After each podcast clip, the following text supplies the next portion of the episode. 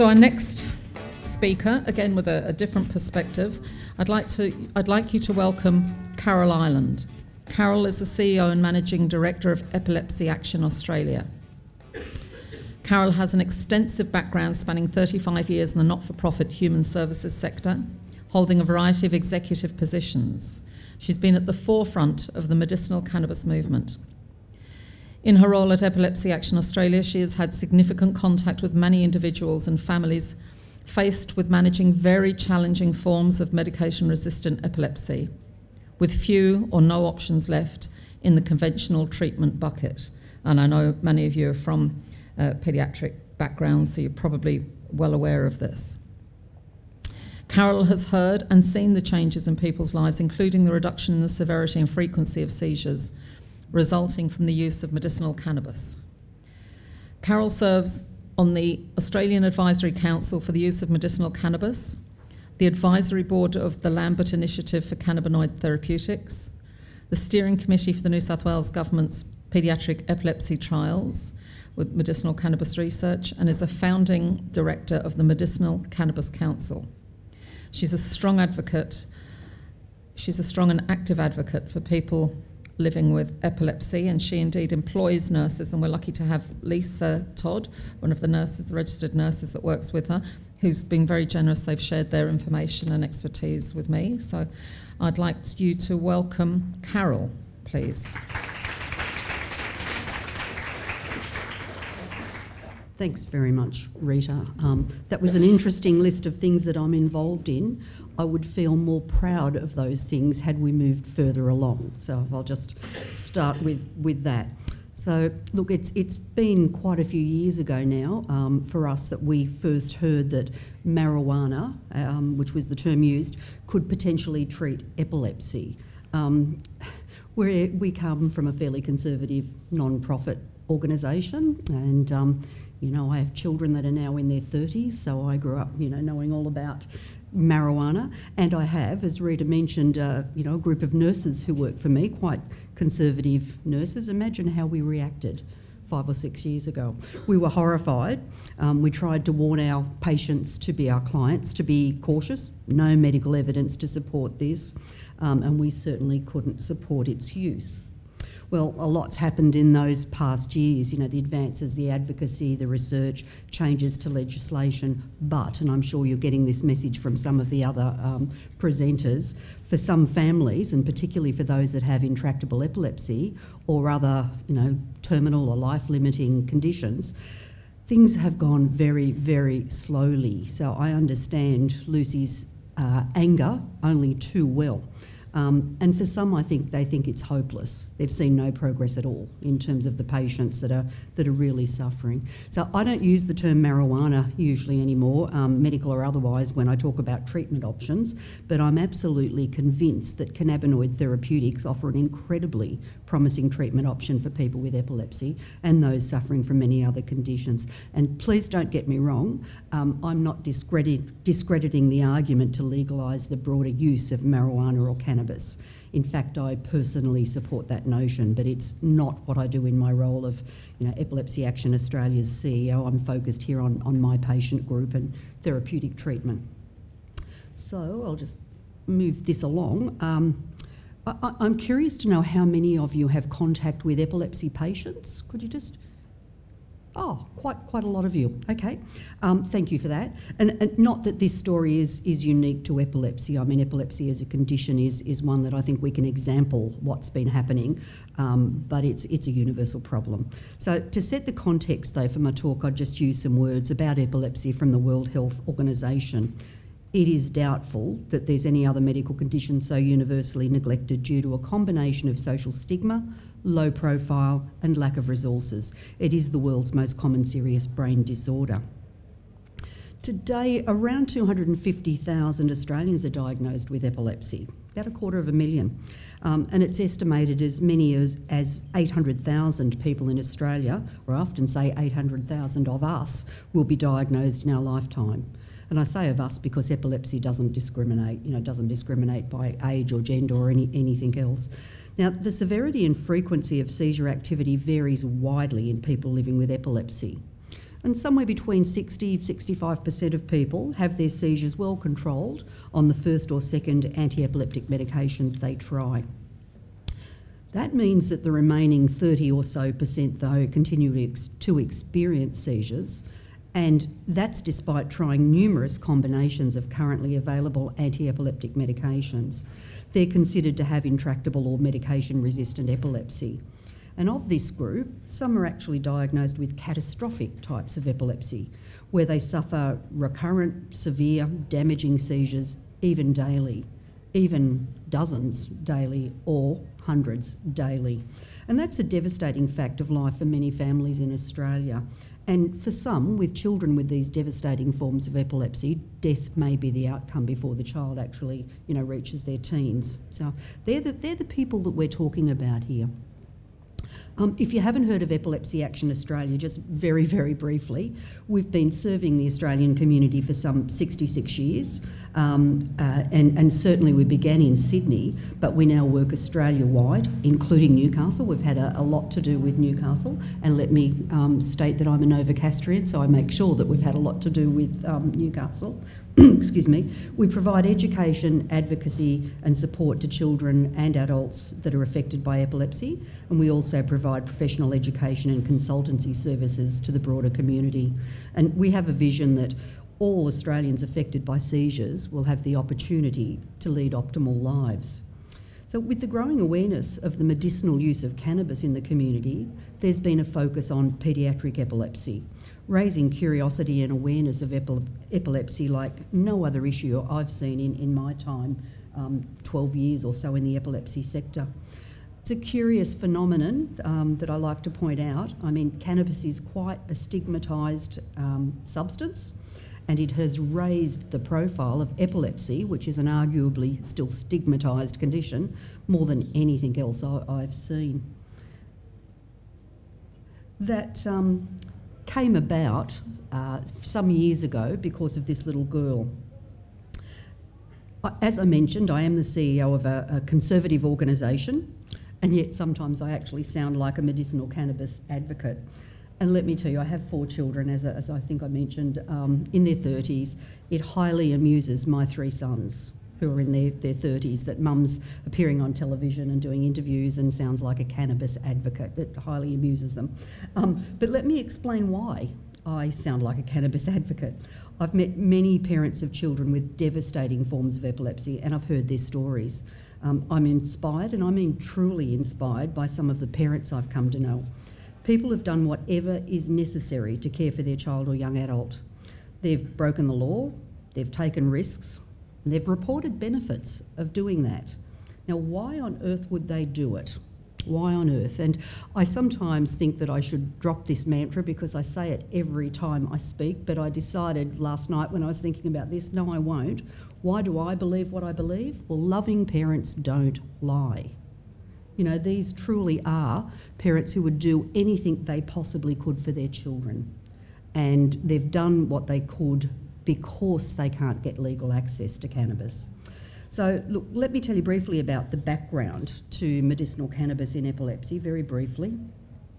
Many parents um, caring for the children with, with devastating forms of epilepsy, and they're often combined with other disabilities, they're desperate for anything that would give a glimmer of hope.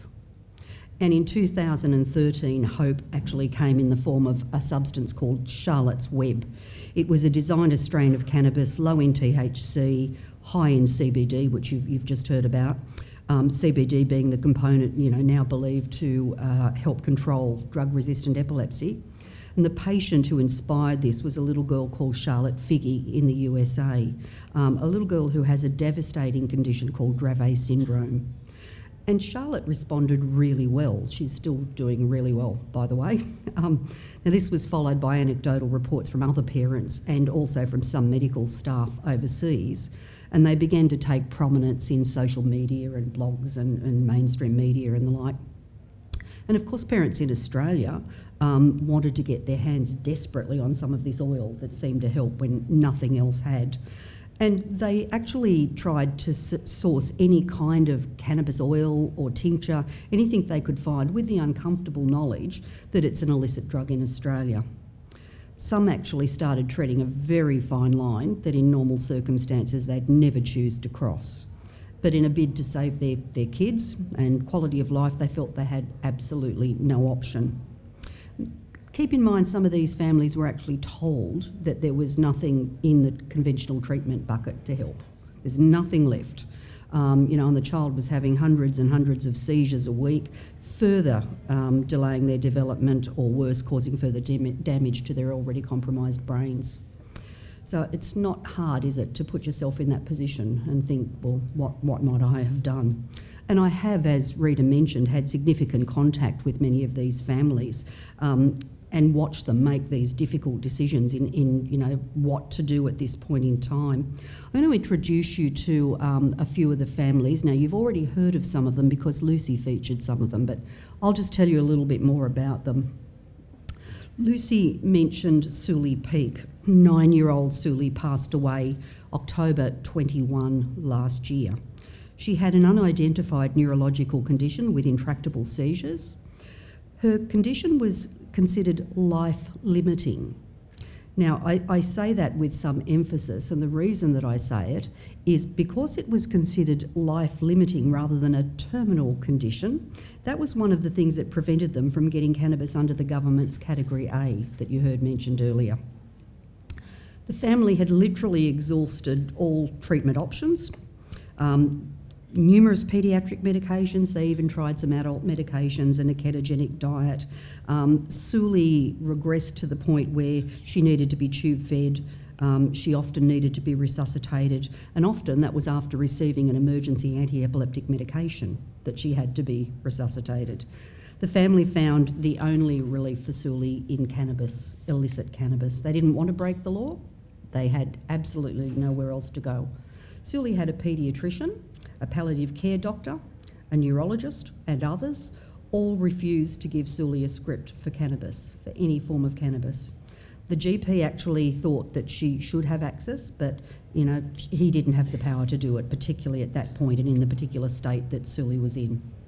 Um, hospital administrator was sympathetic, but had no power to make the doctors prescribe anything.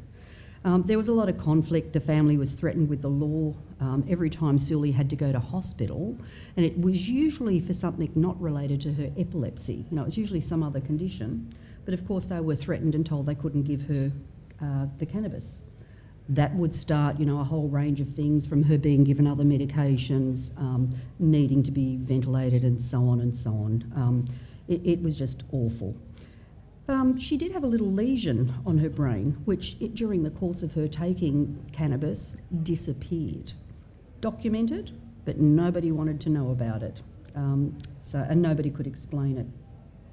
We had numerous um, meetings with the Premier, the Chief Medical Officer. Um, we had some hope. Looked like we were going to get some, um, you know, some movement, but then that hope was dashed. And Suli actually passed away quite suddenly in hospital. Um, it's actually really, really difficult to say why Suli passed away, and in fact, we, we are thinking there will be a possible inquest into her death.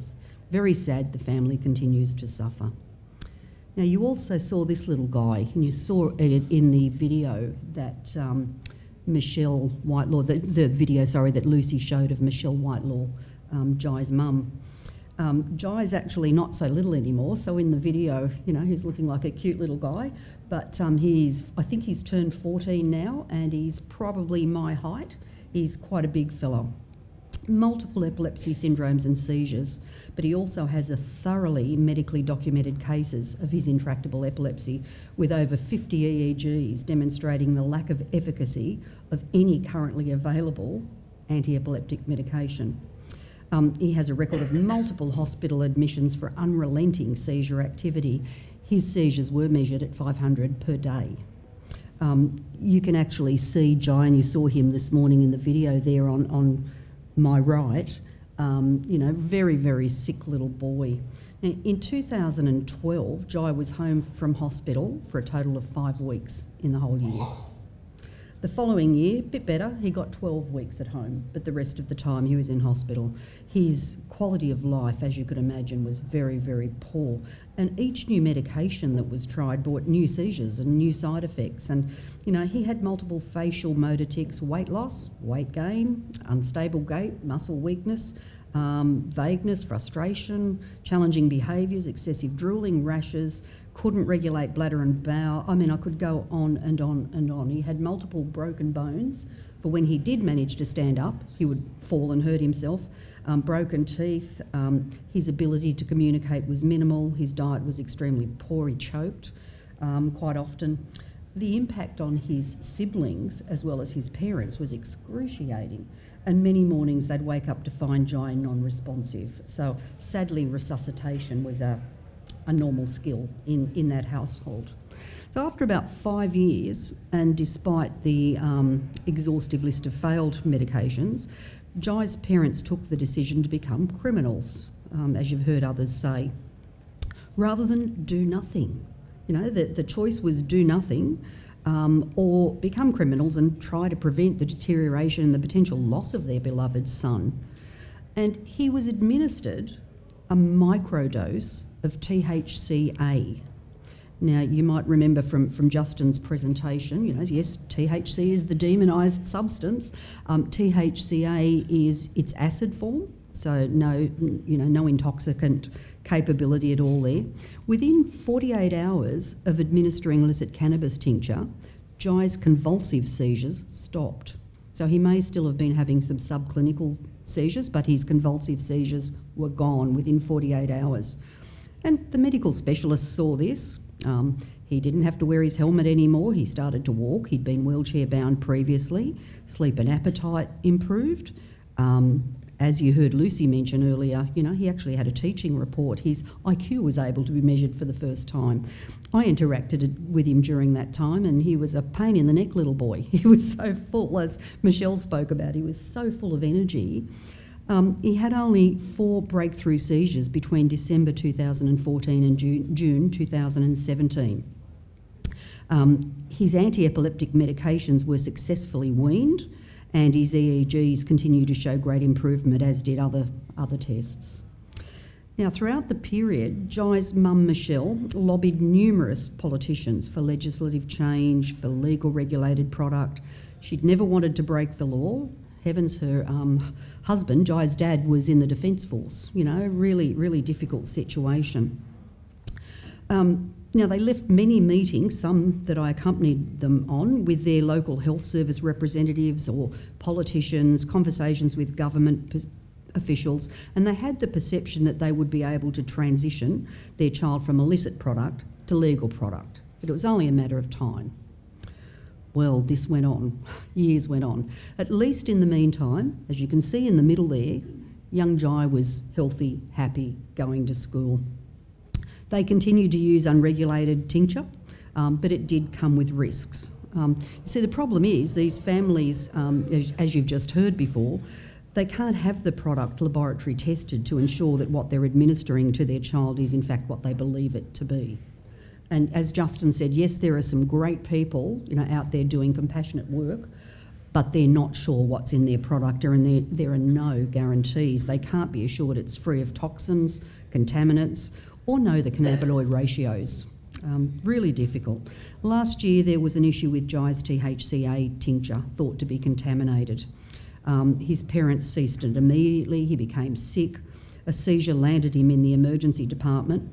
Um, and then on numerous occasions over the, the, couple of weeks. And of course, he was restarted on benzodiazepines and, and other drugs. Drugs that hadn't really helped before, um, drugs that he'd become dependent on, and um, you know Jai has been quite sick. There is a, there is a little bit of hope happening here. Um, he he came out of what was probably the best three years plus of his life, and you know then went back on these drugs that took away a lot of his function again, made him very very sick. His dad um, said to me he's actually not sure how much of Jai's um, great capability and health was to do with the anti epileptic medications um, being weaned and how much it was to do with cannabis. We suspect it's both. It's, it's actually both. So the legal, the legal stuff was hurting him, was harming him. Um, and as his mum often says, he was um, basically um, addicted. He was legally addicted to drugs for many years. Now, where we're at now, Jai actually tried what um, is being touted around the country as being the, the cure all for epilepsy cannabidiol, CBD, um, and a particular brand, Epidiolex, which has been used in the trials. I'm not knocking that. It will work for some, it won't work for all. Keep in mind that what had worked for Jai was THCA. He did go on to Epidiolex. Unfortunately, he was allergic to the sesame seed oil that was the carrier, made him sick again. Um, he has just got a prescription for a different CBD product and he starts that next week. So everybody has fingers crossed, but of course, what we're worried about is what's worked for Jai is THCA, and the, they won't even consider a product that has THC or THCA in it for children with epilepsy. So Epilepsy Action and I um, will support any activity that expedites the provision of a national framework for legal access to cannabis products for research and for medicinal use. And, you know, I, I presented at the Senate inquiry um, into the regulator of medicinal cannabis bill that um, Lucy spoke about a little while ago. Perhaps it's a real shame that they didn't take up those recommendations. And I do actually serve on a number of different, um, a number of different advisory councils and clinics and the like, and I'll continue to do this. But please be under no illusions. I mean, what I am is a patient advocate. You know, so I, I don't represent government or council or hospitals or anyone else. I'm a patient advocate. And that is sometimes a very, very um, excruciating process of trying to influence when everything takes so much time, and time, unfortunately, is not something that many of these children and adults have. That's, that's the point. So, um, getting access. Anecdotal reports of families desperately trying to source cannabinoids to treat their child's epilepsy range from periodic trips to the USA and other regions where it's legally prescribed and monitored by a physician, to others accessing illicit recreational markets that you've heard about, um, where the strength and strain's unknown and there are safety risks. And the other alternative has been to grow from seed and extract the oil themselves, thus knowing that it, at least that it's of pure and does, pure substance and doesn't have contaminants and the like. Um, and that's the only way that some parents feel that they can take this route. It's now quite easy to learn how to make a tincture or an oil. You know, you can go onto the internet and find out how to do it, um, and, and that's what some families do. Um, they do this in the hope that it will someday be legally accessible, will be um, affordable. That's, that's the hope. Um, tell you about one of the people who's made the trip backwards and forwards, and again, Lucy mentioned this young man this morning. Um, Lindsay's actually uh, 20 years old now, and he was um, the first person in Australia to get approval for a botanical extract and to use a vaporizer. But having said that, he's got quite a complicated, quite a complicated condition. I mean, there is a brain tumour. The brain tumour causes epilepsy.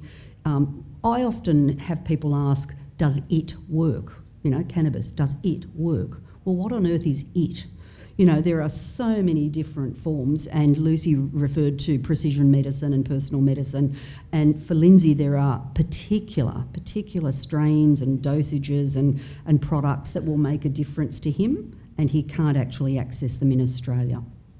Um, just a very quick little look at, I don't know whether you can see that very well, but over on the right was uh, Lindsay's tumour showing um, the tumour and the edema around the tumour, and you come as you come. There are four slides there.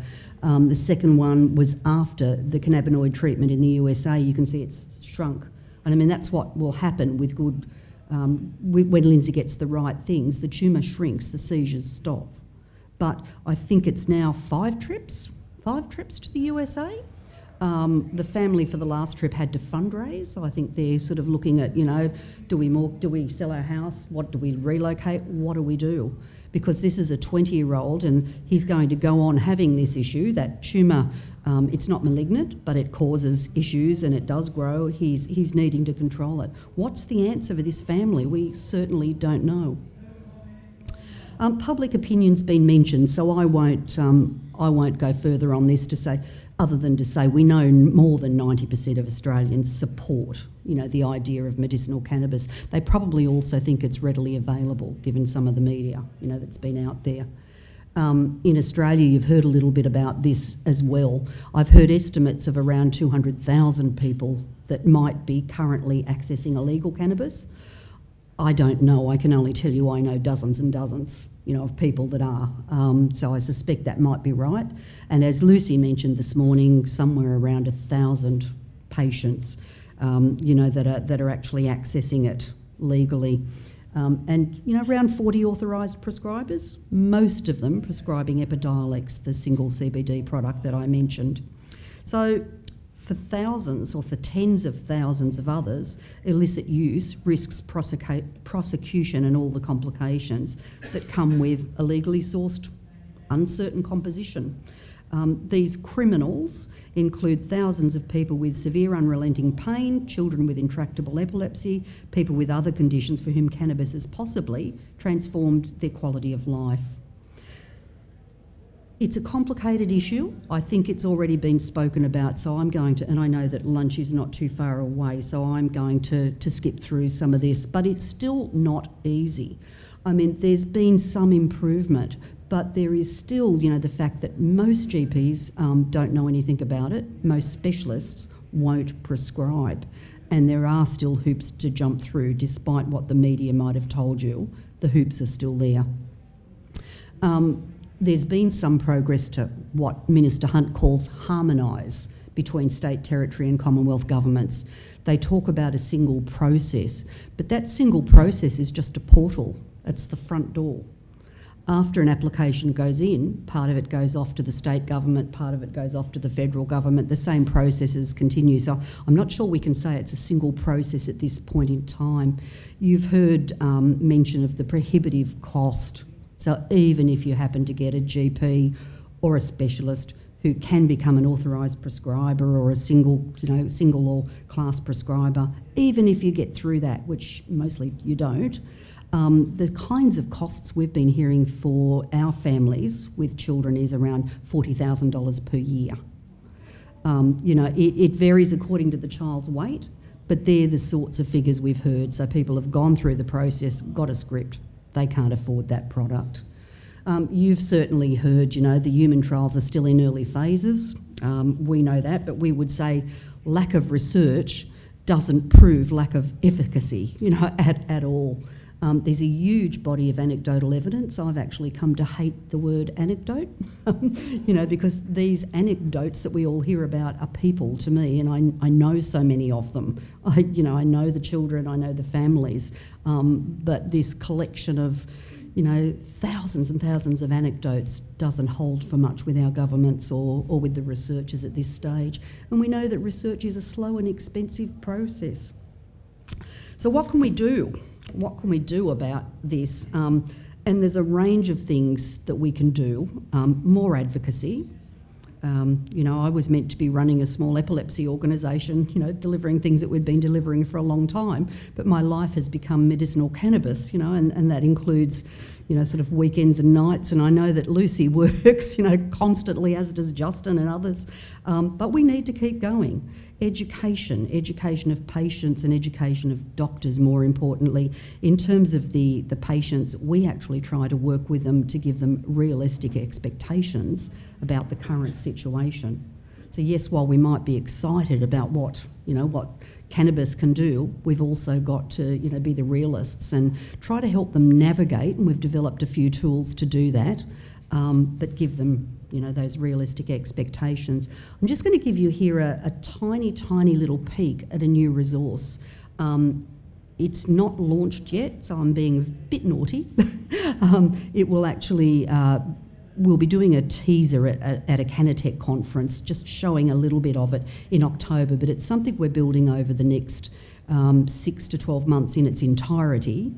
And um, it's to help patients with epilepsy but the way we've, I don't know whether you can actually see that, you probably can't. The way that we've set it up, we've called it C for E, Cannabis for Epilepsy, but we've actually got the first two sections, which is the endocannabinoid system and the cannabis plant, as being generic. not to do with epilepsy, it's generic. And, you know, we've taken so much wonderful information that Justin could give us a lot of, you know, a lot of information about, but we've tried to do some very simple things, and I want to talk to Justin about helping on some other things later. Um, and then cannabis and epilepsy. So hopefully this might one day become C for MS or C for C, C for cancer or whatever. That's the way we're trying to build the resource. Um, it, it will have latest news feed, you know, constantly looking every day. We'll go through the news and put whatever the latest news is.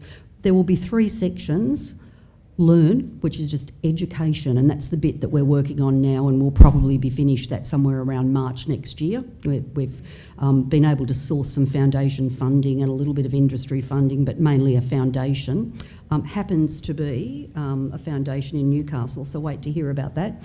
Um, and the access area and participate will come later with some other funding. So, as I said, it's just a taster. Um, a little bit just a tiny little show of what it might look like in terms of explaining things to people. Just some final, some final observations. Um, I've personally heard and seen the changes in some of these children and adults' lives, and it's as they've been administered various preparations of unregulated forms of cannabis. Families have reported child seizures diminishing from 10, 20, 50, 100 a day to as few as one in several months or even complete seizure freedom in some cases. And they've regained function that, you know, was thought forever lost. They've, they've reached milestones that they weren't reaching before. Um, yet they can't even legally disclose the use of the medicinal cannabis to members of their health healthcare team. Um, they're criminals, there's mandatory reporting, and yes, some families have found themselves being interrogated by, by government agencies and so on as a result of disclosure.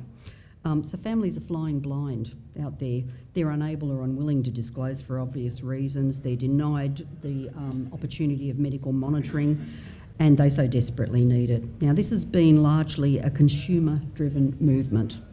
Um, early research is promising, but it seems there'll be a need to be a lot more robust discussion. And these conferences are a part of that. Um, I certainly hope in some way you'll become part of that movement. Thank you.